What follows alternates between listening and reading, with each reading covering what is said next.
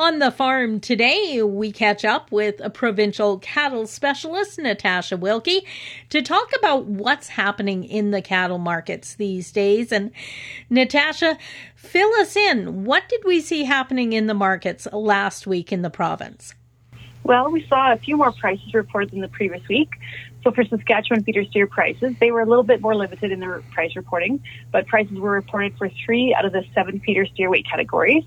So when we look at the 500 to 600 pound weight category, they ended the week averaging $227 per hundredweight, while the 600 to 700 pound weight category ended the week averaging $211.50.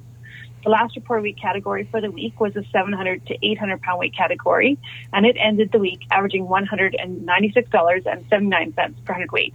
And so when we compare these prices to not last week, but the week even before that, the prices were mainly lower than the price reported for, I guess, was the week ending May 14th, and with the exception of the heavier weight category, the 700 to 800 pound weight category.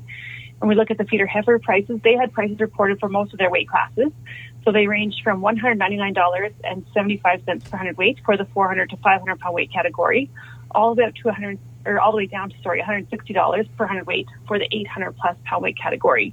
Actual price comparisons were restricted due to the limited reported weight categories from the previous week. So what we did see was the 600 to 700 pound weight category saw a large price increase, with prices going up $5.25 per hundredweight to end the week averaging $179.25.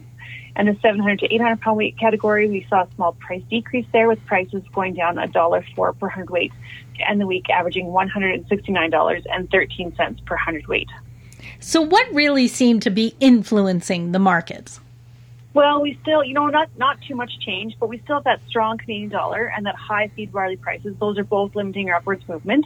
The choice beef cutout value rose again, so that's providing support for our live cattle prices, and then that also flows into the feeder market. So both of those are, providing some support and some drawbacks as well.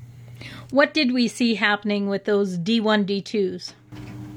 So we saw the prices of live non-fed cattle in Alberta were mixed week over week, with the price of D2 slaughtered cows going higher, with prices going up $1.04 per hundredweight to average $102.75, while the price of D3 slaughtered cows saw a decrease of $1.15 per hundredweight from the previous week, and they ended the week averaging $88.60 per hundredweight. And what about the rail price?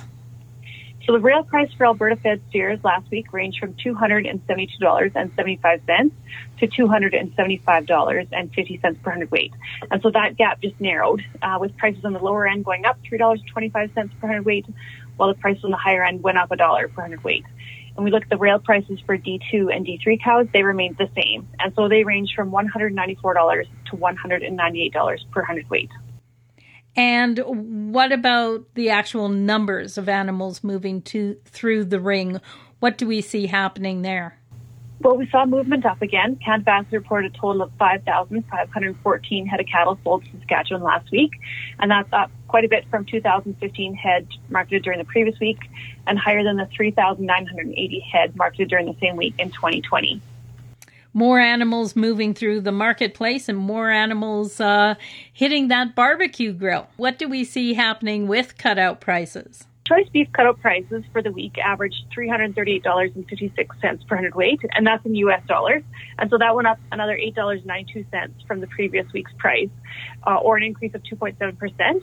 And we look at the price comparisons compared to last year, it went up 13.6% compared to last year. Overall, final thoughts you would like to leave with people today? Well, it's just that volatility in the feed grains market. We saw it again last week. So we saw barley prices, like feed barley prices based out of Lethbridge.